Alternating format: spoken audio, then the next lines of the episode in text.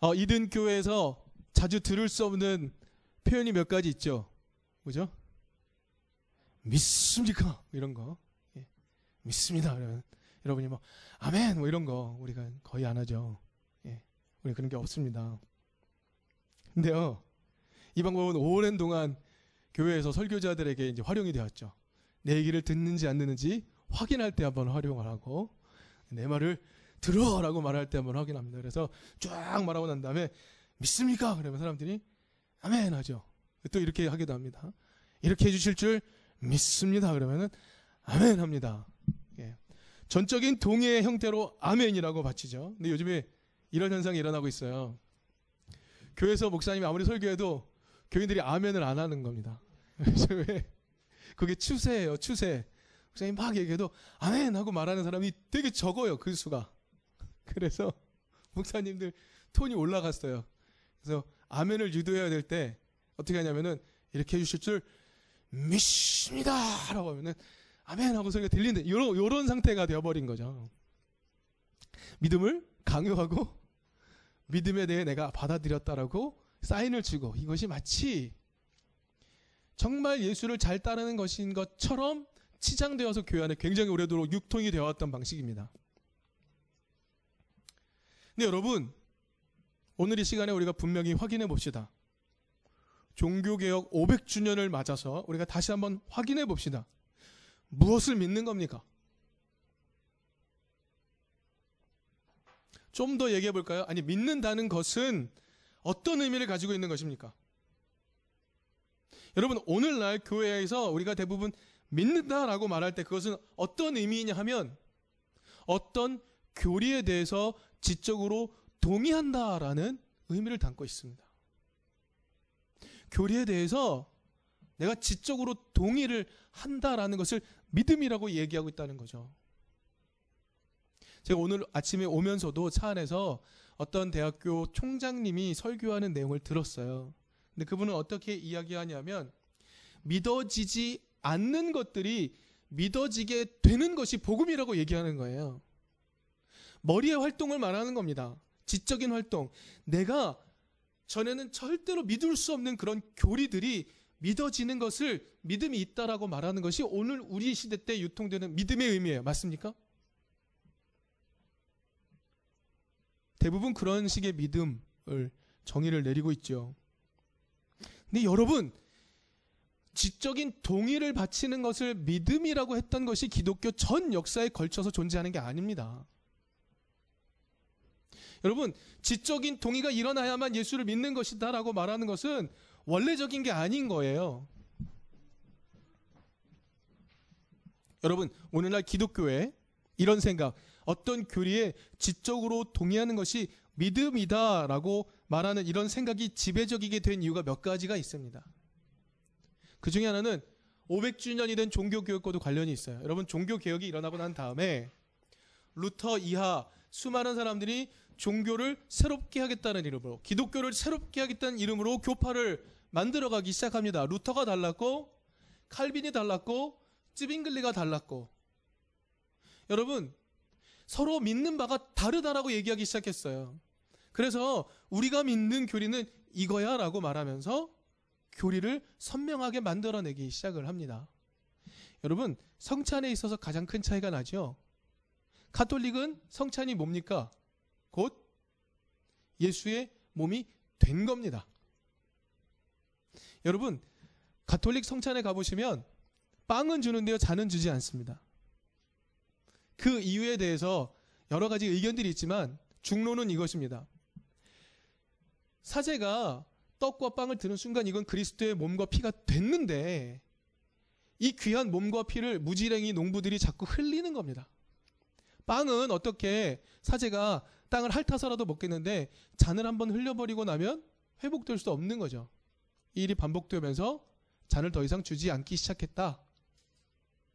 예, 이것이 중론입니다. 종교개혁에는요, 이 성찬 문제가 굉장히 중요한 내용 중에 하나였어요. 그래서 칼빈은 어떤 얘기를 했냐면요.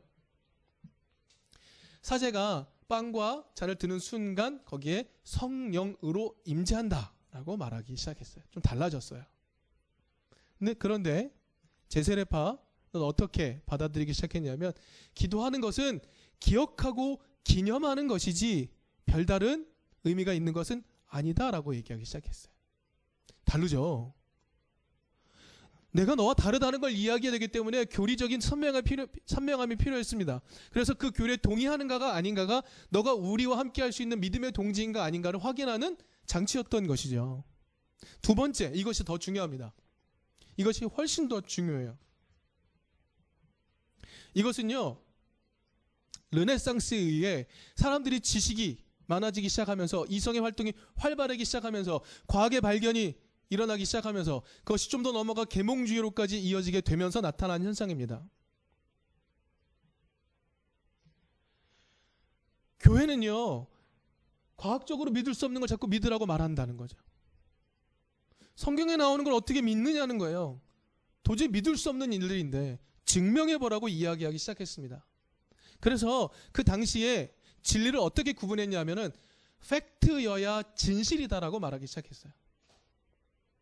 팩트여야 진실이다. 근데 여러분, 팩트만이 진실입니까? 그렇지 않거든요.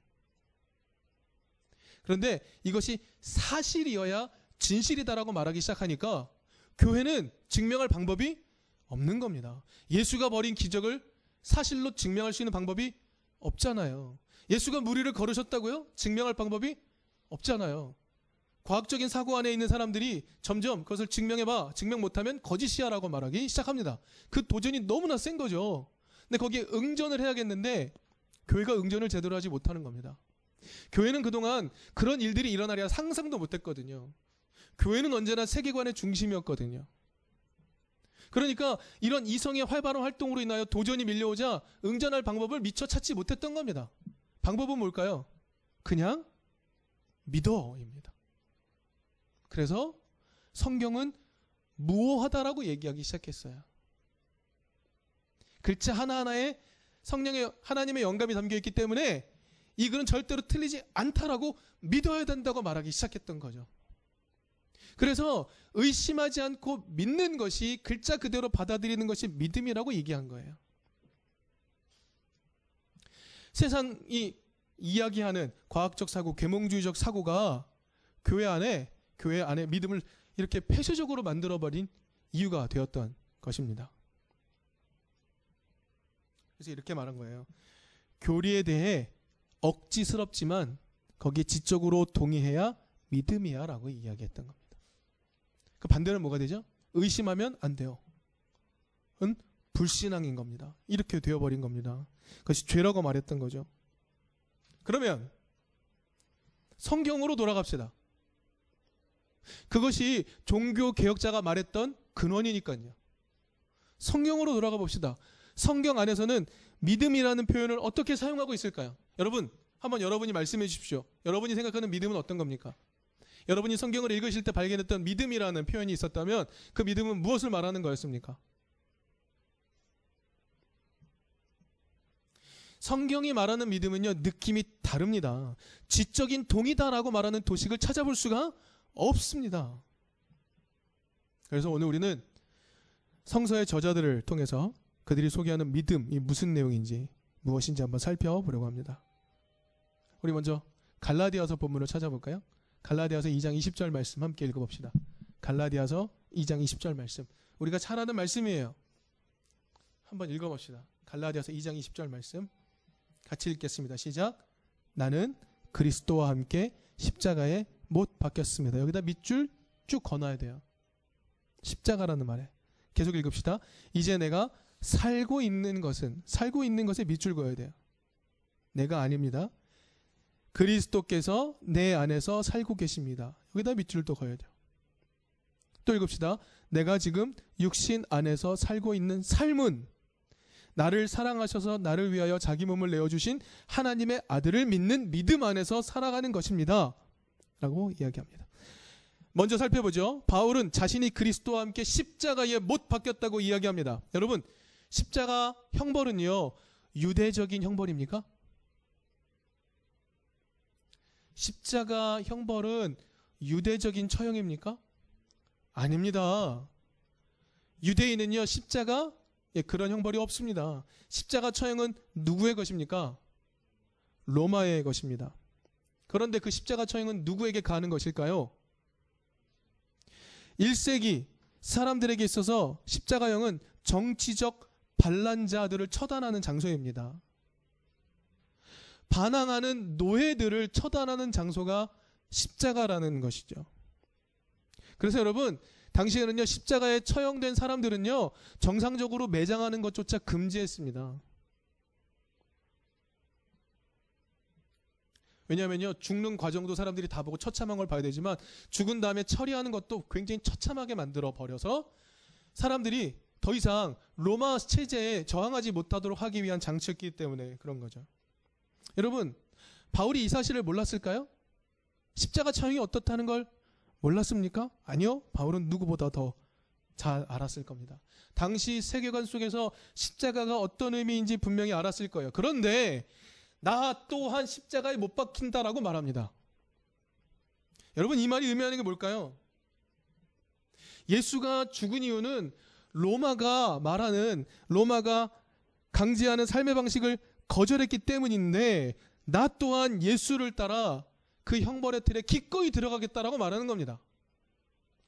예수가 당한 그 최악의 형벌이라 할지라도 나는 거기에 기꺼이 따라가겠다라고 말하고 있는 거죠. 예. 예수가 그렇게 죽었습니다.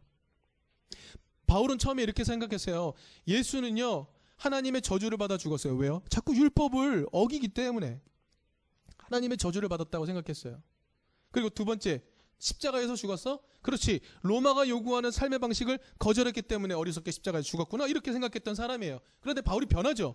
바울이 빛으로 부활한, 의인으로 부활한 예수를 만나고 난 다음에 하나님이 예수를 그렇게 의인이라고 인정하신 것을 경험한 다음에 바울이 변한 겁니다. 그래서 바울은 예수야말로 중요하구나. 예수 바울은 생각하기를 예수야말로 유대인을 향해서는 유대인을 향해서는 하나님의 그 율법의 본질이었던 자유, 자유를 주고자 하심, 그 자유를 유지하게 하심, 그것을 유지하면서 율법의 내용인 이웃 사랑, 하나님 사랑, 그것을 철저하게 내신 분이구나. 아, 예수야말로 자유로움 속에서 이웃 사랑, 하나님 사랑을 철저하게 내신 분이라는구나. 이걸 알았어요. 그러나 또 한 가지, 그리고 또 한 가지, 로마 세계를 향해서 예수가 주는 메시지. 아, 이걸 말하는 거죠. 자유를 가지고 사랑으로 서로에게 종로로 타는 것. 사랑을 가지고 서로에게 종로로 타는 것. 이 방법으로 로마가 가하는 시대적 폭력에 저항하신 분이구나. 이걸 깨달은 거죠. 그래서 바울이 말해요. 나는 그리스도와 함께 십자가라는 로마의 처형 틀에 나를 내어줍니다. 라고 말하는 겁니다. 바울은 예수가 보여준 그 유대적, 유대인들을 향한 메시지와 로마인들을 향한 메시지를 다 이해했던 거죠. 그리고 이렇게 말하죠. 계속해서 말합니다. 예수가 나를 사랑하셔서 나를 위하여 자기 몸을 십자가에 내어주신 하나님의 아들이라고 고백을 하죠. 그리고 자신은 그 아들을 믿는 믿음 안에서 산다고 말해요. 자, 나는 그 아들을 믿는데요. 그 아들은 어떤 분입니까? 나를 사랑해서 나를 위해 자기 몸을 십자가에 내어주신 그분을 믿는 믿음 안에서 산다고 말합니다. 지적인 동의입니까? 이것이 지적인 동의라면 십자가에 못 박힌다라고 말할 이유가 없죠. 그럴 필요가 무엇이 있겠습니까? 여러분, 바울은 여기서 말 바울이 여기서 말하는 믿음은 무엇이냐면 예수의 뜻대로 살아감을 말합니다. 그러다가 십자가에 못 박히더라도 예수의 뜻대로 살아감. 여러분 이때 믿음은요. 이거 이거 이거 아니죠. 예수께서 십자가에서 나를 대신해서 죽어 주셨다는 것을 믿습니다. 이거 아닙니다. 여기서 끝나는 것이 아닙니다. 예수께서 나를 위해 십자가에 달려 죽으셨다라는 것을 믿어요라는 그런 지적인 동의 수준에서 끝나는 것이 아닙니다. 말씀드렸다시피 만약 거기서 끝나는 것이라면 바울은 나도 십자가에 못 박히겠어요라고 말하지 않을 겁니다. 나도 십자가에 못 박혀 죽습니다라고 말할 필요가 없는 거죠. 여러분, 여기서 바울이 말하는 믿음은요, 아주 분명합니다. 무엇입니까? 예수의 뜻대로 살아감을 말하는 거죠.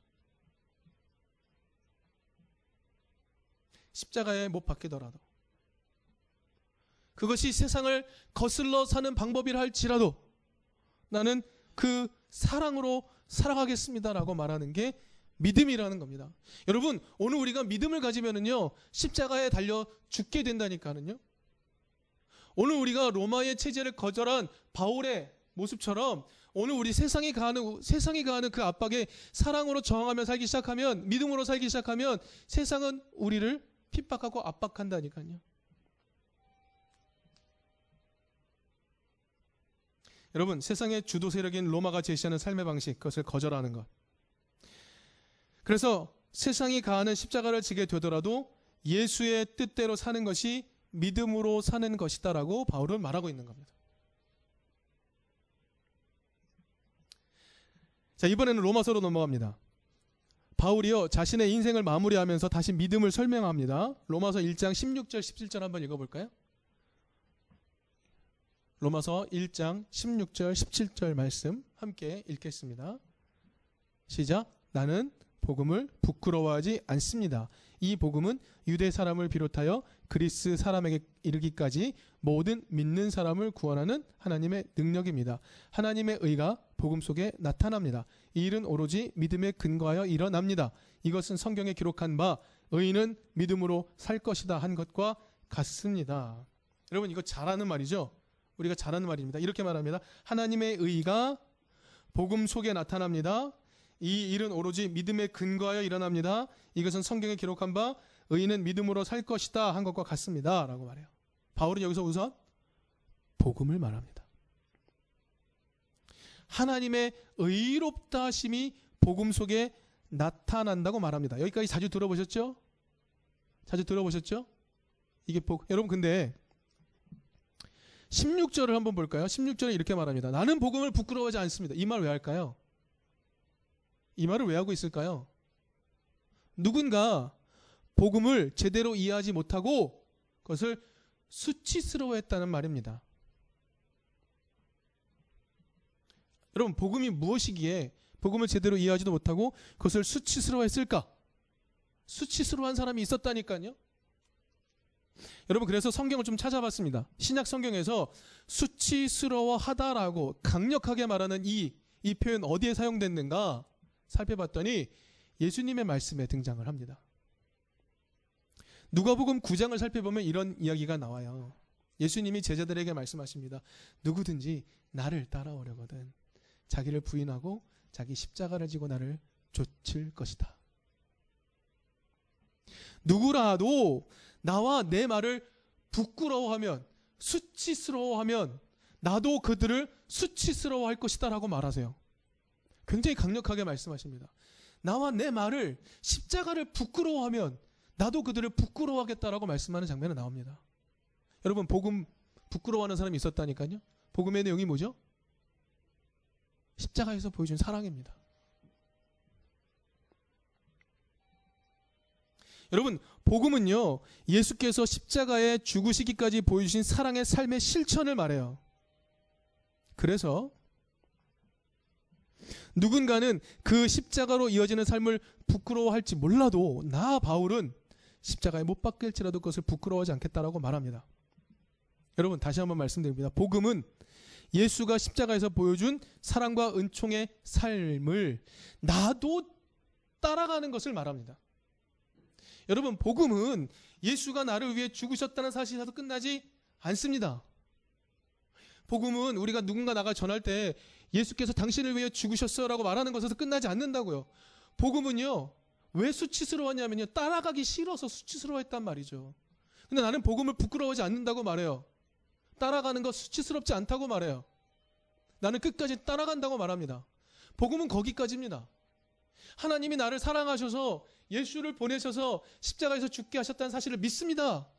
거기서 끝나지 않고 그 삶을 나도 따라갑니다까지 이어집니다. 성경은 그걸 말해주죠. 그러니까 여러분 우리가 예수를 믿는다고 말할 때 예수님이 나를 대신하여 돌아가셨습니다라고 말하는 것에서 끝나지 않는다는 거예요. 결코 거기서 끝나지 않습니다. 두 번째, 여러분 17절에서 이렇게 말합니다. 바울이 말하죠. 기록한 바 의인은 믿음으로 살 것이다 한 것과 같다. 여러분 이 말이 어디에 나왔을까요?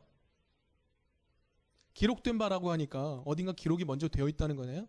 어디에 기록되어 있을까요? 요럴 때 성경 책이 필요하다라고 제가 그래서 말씀드린 거예요. 그러니까 어플에는 안 나온다. 어플에는 안 나오지만 성경을 보면 성경 각주에는 다 나와 있다 입니다. 하박국 2장 4절을 살피겠습니다. 하박국 2장 4절. 하박국 2장 4절 말씀. 우리 함께 살펴보겠습니다. 여러분 하박국 한 번도 안 읽어보셨나요? 네, 나중에 우리 한번 같이 공부해 봅시다. 하박국 2장 4절 같이 읽겠습니다. 시작. 마음이 같이 읽읍시다. 시작. 마음이 한껏 부푼 교만한 자를 보아라. 그는 정직하지 못하다. 그러나 의인은 믿음으로 산다. 라고 말합니다. 여러분 로마서에 나온 이 말씀 하박국에 나온 말씀을 인용한 거죠. 근데 이 말씀이 500년 전 루터가 깨달았던 깨달음이었습니다. 여러분 루터는요 믿음에 근거하여 하나님의 의가 복음 속에 나타난다 이걸 깨달았다고 말해요. 여러분 500년 전 루터는 어떤 사람이었는가 잠깐 나눠야 되겠습니다. 루터는요 자신의 노력으로 하나님의 뜻에 도달하기 위해서 엄청난 노력을 했던 사람입니다. 하나님 말씀을 열심히 읽었고 기도를 열심히 했고 노동을 열심히 했던 사람이었어요. 맥주도 많이 마셨던 사람이었어요. 그런데 머릿속에서 죄의 생각들을 지어낼 수가 없는 겁니다.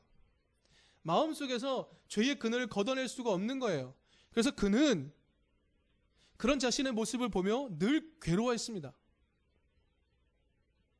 문헌들을 보면 그는 정말 악한 영의 기운에 눌리기라도 한 듯이 밤에 잠을 자다 설침에 일어나야 할 정도로 그는 자신의 힘으로 도저히 벗어날 수 없음을 몸서리치게 느꼈던 그런 사람이었어요.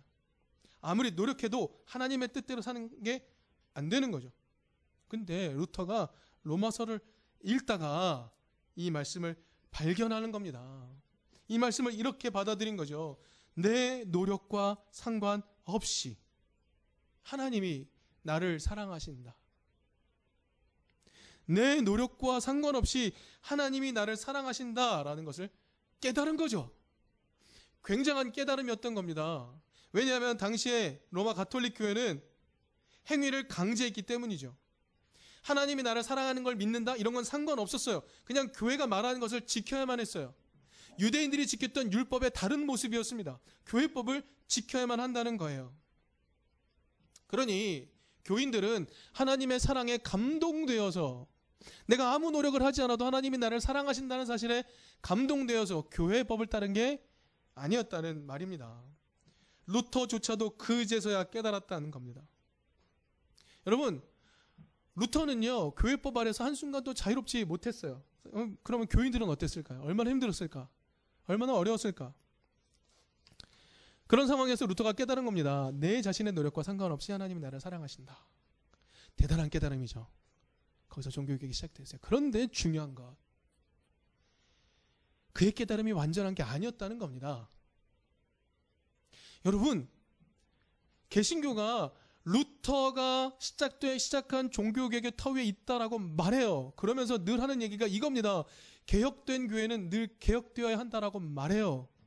그런데요, 루터가 깨달았다고 말하는 그 깨달음에서 한 발짝도 전진하지 못했습니다. 여러분, 루터의 깨달음이 완전했을까요? 루터의 깨달음은 완전하지 못했습니다. 하나님이 사람의 어떤 노력과도 상관없이 하나님이 우리를 사랑한다는 사실을 깨달았어요. 이것 위대한 깨달음입니다. 당시에 수 1500년 넘은 교회의 공고함을 깨뜨려 버릴 수 있을 만큼 강력했던 거죠. 근데 완전하지는 않았단 말이에요. 로마서 말씀을 미처 다 깨닫지 못한 상태였음에도 불구하고 종교 교육을 이뤄낸 것인지도 몰라요. 여러분, 루터가 어떻게 했는지 아세요? 루터는 이런 깨달음을 얻었지만 자기는요 농민들은 사랑하지 않았어요. 농민들이 일으킨 반란은요 무력으로 진압해야 된다고 말했다고요. 계급을 뛰어넘으려는 사람이 있다고요? 그런 사람들은 처단해야 된다고 말할 정도의 사람이었다니까요. 루터 루터는 하나님이 내가 아무 노력하지 않아도 나를 사랑한다는 사실을 깨닫긴 했지만 완벽하게 깨달은 게 아니었단 말입니다. 근데 우린 거기에만 머물러 있는 거예요. 여러분, 로마서 1장 17절 말씀은 하박국 2장 4절을 인용한 것이에요. 그러면 하박국이 말하는 믿음은 무엇인지 한번 따져봐야 됩니다. 루터가 깨달은 수준과 같은 것인가? 아니요. 루터가 깨달은 수준을 훨씬 뛰어넘는 거예요.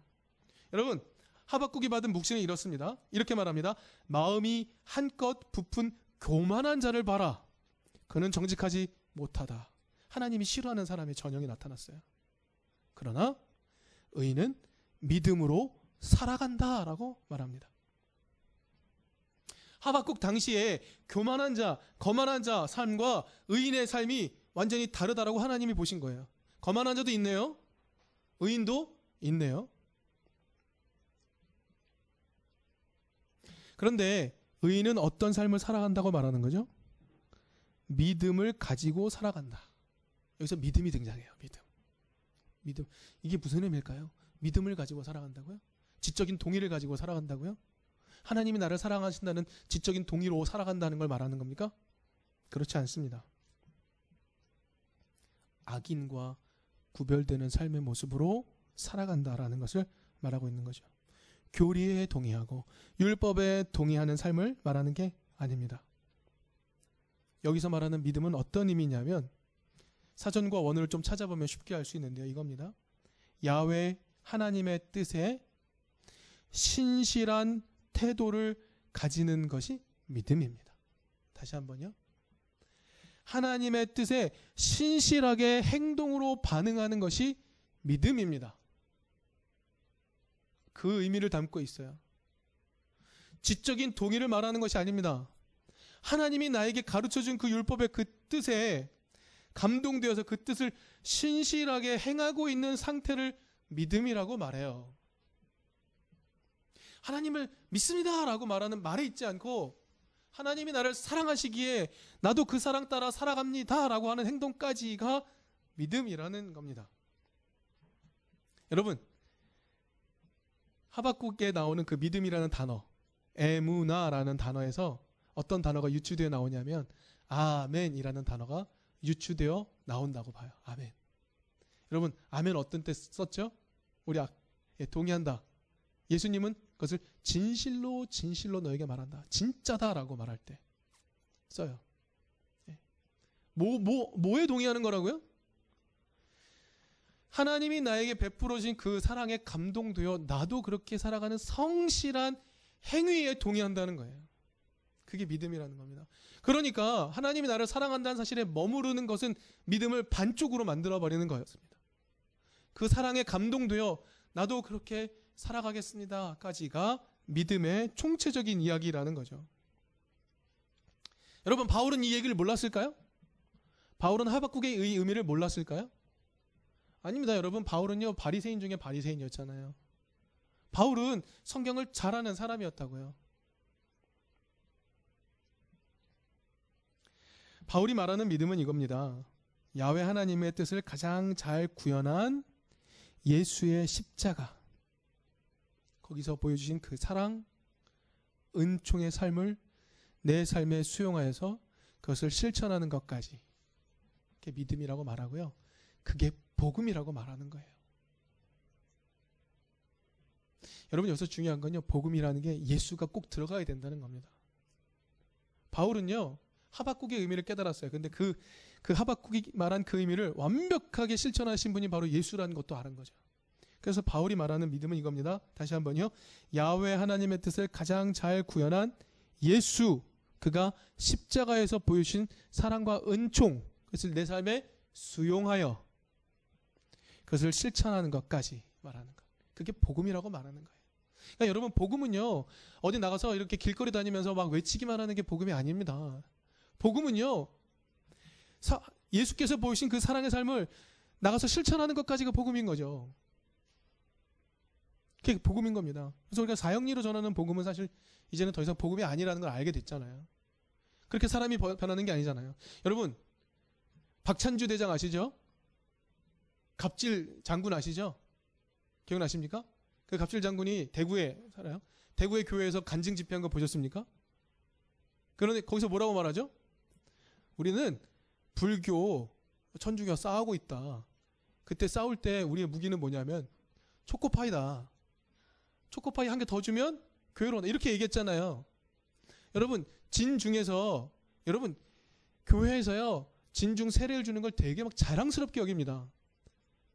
군사훈련 받고선 교회 나온 애들이 세례 받겠다고 나온다는 거예요. 세례 준 걸 굉장히 자랑스럽게 해요. 그걸 군 복음화라고 얘기해요. 여러분 군이 복음화 됐습니까? 군대라는 권력 집단이 복음화되어 있나요? 천만에요. 박찬주라는 장군이 어떻게 했나 보십시오. 그 사랑의 실천을 해내나요? 전혀요. 수많은 군인들을 모아놓고 거기서 세례를 준 것이 마치 복음을 전파하는 것인 것처럼 착각하며 살고 있는 거죠. 여러분 복음은 그런 수준의 것이 아닙니다. 바울이 말하는 복음은요. 하- 야훼의 뜻을 가장 잘 십자가에서 실천한 예수의 사랑, 그, 그 놀라운 사랑을 가슴에 품고 그 사랑에 감동되어서 나도 그 사랑을 실천하며 살아가는 것까지 하겠습니다. 라고 말하는 것. 거기까지가 복음이라고요. 여러분, 루터는 삶의 신천까지 가지 않았어요. 루터가 잘못됐다는 건 아닙니다. 루터도 시대 한계가 있었겠죠. 근데 루터가 말한 것에 머물러 있으면 되겠습니까? 성경이 말한 더 급진적인 이야기가 있는데 그것이 근원으로 돌아가는 것이고 그것이 종교 개혁이었는데 여러분 하나님의 끝없는 사랑 우리를 향한 그 끝없는 사랑이 우리의 유일한 희망입니다. 여러분 그러면 우리가 하나님을 믿는다는 것은 무엇일까? 하나님을 믿는다는 것은요. 하나님의 사랑을 기꺼이 받아들이고 예수를 통해 나타난 그 하나님의 사랑을 기꺼이 받아들이고 우리의 삶에서 신실하게 펼쳐내는 것까지를 말합니다. 사랑을 받아들여서 내 삶에서 완성하는 것까지 이게 복음을 받아들이는 거죠. 하나님이 나를 사랑하시는 것에 내가 알겠습니다. 여기서 끝나는 게 아니란 말입니다. 그것도 감동적이지만 거기서 끝나서는 안 된다는 거죠. 여러분 사랑을 받아들인다는 것은요. 그 사랑이 결국 내 삶의 방식이 되도록 하는 것까지를 말합니다. 바울이 이야기해요. 자기 안에 누가 살고 있다고요? 내 안에 누가 사신다고요? 갈라디아서 2장 20절에서 누가 사신다고요? 내 안에 그리스도께서 살고 있다고 말합니다. 여러분 그리스도가 내 안에서 살고 계시면 나는 어떤 삶을 살게 될까요? 그리스도께서 내 삶의 일거수 일투족을 나와 함께 살고 계시다면 나는 어떤 삶을 살게 될까요? 바울이 말하는 이 고백은 어떤 의미일까요? 여러분 예수님이 여러분 안에 계십니까? 여러분 물론 하나님 예수님은요 늘 우리 가운데 계시죠. 우리가 죄 지을 때도 계십니다. 그건 틀리지 않습니다. 그러나 예수가 내 안에 계시다는 것을 깨닫게 되면 감동하게 되면 우리는 어떻게 살게 되죠? 예수가 내 안에서 나를 사랑하며 살고 계신다는 것을 내가 깨닫게 되면 우리는 어떤 삶을 살게 될까요? 우리의 삶은 사랑하지 않을 수 없는 삶이 되는 거죠. 여러분, 우리가 의지로 사랑하며 사는 게 아니고요. 예수가 내 안에 살게 되면 그냥 사랑하지 않고는 살 수 없게 되는 겁니다. 그래서 우리가 영성훈련, 영성훈련 하는 게 바로 그 지점이었어요. 예수가 내 안에 살고 계심을 우리가 깨닫자. 그 예수가 나를 사랑하고 계심을 깨닫자. 그 사랑의 힘이 나를 움직이도록 하자. 그래서 세상이 가하는 그 어떤 압박도 두려워하지 않는 삶을, 사랑의 삶을 살아보자. 십자가조차 두렵지 않은 삶을 살아보자. 이게 영성훈련의 과정이며 목표 아닙니까? 단순히 우리가 기도 좀 더 하자고요? 단순히 우리가 성경 좀더 읽자고 그거 아니잖아요.